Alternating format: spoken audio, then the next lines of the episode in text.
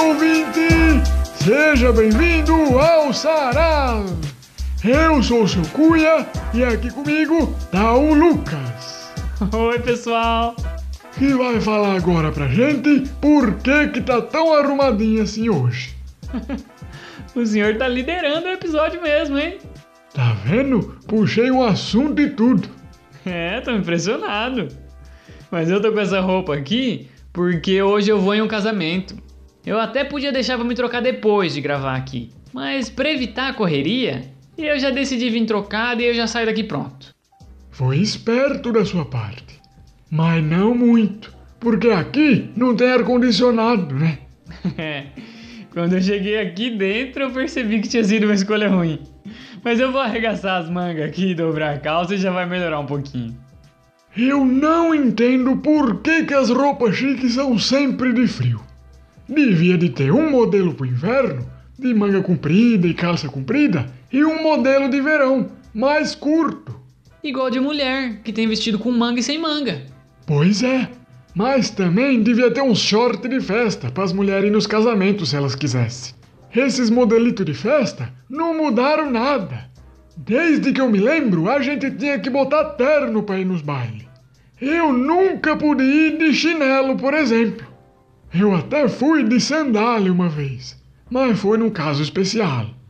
Isso aí é uma opressão da moda, seu cuia. É o quê? A opressão da moda. Quem não se veste igual todo mundo vira o esquisito excluído. Você sabe que é bem isso mesmo? Porque eu era amigo do Antônio Modaelli, que foi um dos que inventou a moda. O senhor conheceu a pessoa que inventou a moda? Claro, foram duas pessoas o Antônio e a Querubina Modaelli.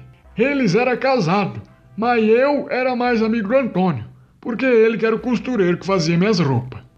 Mas isso foi há muito tempo atrás. Eu gostava dele porque ele estava sempre inventando coisa nova. As redes que a gente usa para dormir hoje em dia. Ele que foi o primeiro a fazer. Tinha sobrado uns panos, ele amarrou nas árvores do quintal dele e sempre que tinha um tempinho sobrando, ele descansava lá. E a mulher dele, a querubina, não inventava muita coisa maluca. O que ela fazia era costurar roupa bonita. E era sempre uma mais bonita que a outra. Tinha gente do mundo todo que ia na casa deles para pedir algum modelito especial ou então para comprar uma roupa igual a que ela já tinha feito para outra pessoa. A moda começou de verdade quando ela fez uma roupa tão bonita, mas tão bonita, que as pessoas começaram a comprar todo mundo a roupa igual. Virou praticamente um uniforme no mundo todo. Igual uniforme de escola ou de fábrica, sabe? Era todo mundo usando a mesma roupa. E como eles chamavam Moda L, a marca de roupa deles ficou chamando Moda. Todo mundo queria uma roupa da moda. E quem era mais ligado nessas coisas de roupa ficava sempre atento nos novos lançamentos da moda dos Moda L, para ser os primeiros a comprar. Era uma loucura. E quem não comprava as roupas deles, que não andava uniformizado, era mal visto nas ruas. Eu, que mesmo conhecendo eles, não gostava muito desses tipos de roupa que eles faziam, ficava sempre de fora do estilo da moda. Uai, mas não era esse Antônio Modaelli que fazia suas roupas? Era. Só que as roupas que ele fazia para mim não era toda bonitona igual as que a querubina criava. Eu não gostava de andar uniformizado na rua. Eu já usava uniforme o dia todo na fábrica que eu trabalhava. Então eu pedia para ele uma coisa diferente. E ele aproveitava para soltar a imaginação e inventar uma coisa nova. Toda vez que eu chegava lá, era uma doideira de pano, tesoura e alfinete, e tudo sempre bem colorido. Eu nunca gostei de roupa colorida mas ele gostava de fazer. Então eu deixava.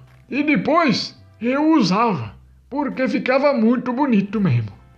Teve até uma vez que ele fez um colete para mim com uns restos de seda que tinha sobrado de outra roupa. E ele costurou junto com um pedaço de tecido de calça de ginástica e couro. o negócio ficou muito estranho, parecia uma roupa do Frankenstein. Mas quando eu coloquei para experimentar, eu comecei a sentir uma sensação muito ruim. Era como se meu corpo tivesse desfalecendo, perdendo a água e secando. Eu olhei para Antônio sem saber o que estava acontecendo e ele, que nem tinha percebido nada, me perguntou por que, que eu estava com cara de abatido, com os olhos e as bochechas fundas. Ele estava achando que eu estava daquele jeito porque eu não tinha gostado da roupa. Vê se pode.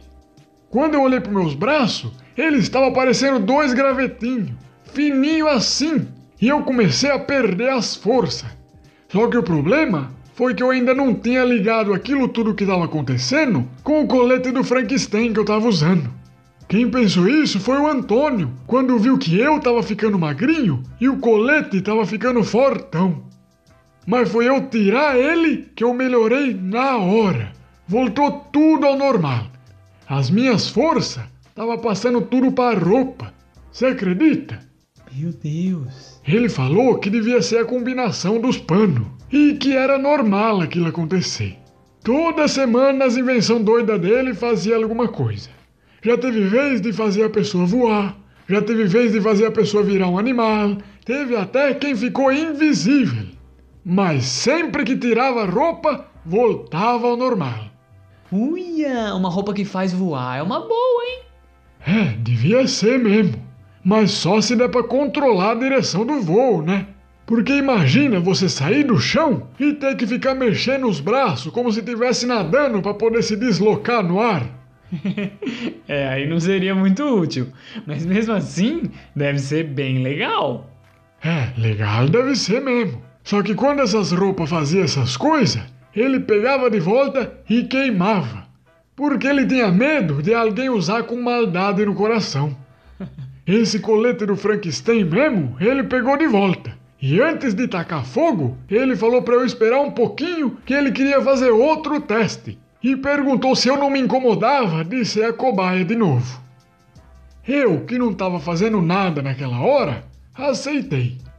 Ele descosturou tudo os panos do colete, virou tudo do avesso, costurou de novo e deu para eu vestir. Eu fiquei meio assim de colocar aquilo outra vez, mas ele disse que ele ia ficar atento se começasse a dar algum problema, ele ia resolver rapidinho. E Lucas, você não acredita. Eu coloquei o colete e comecei a crescer na hora. Eita! Ele virou tudo os panos do avesso e o efeito também se inverteu. Rapidinho eu fiquei fortão. Só que o problema foi que eu não parei mais de aumentar de tamanho. Se não fosse o Antônio tirar o casaco de mim, eu ia acabar explodindo. Que perigo!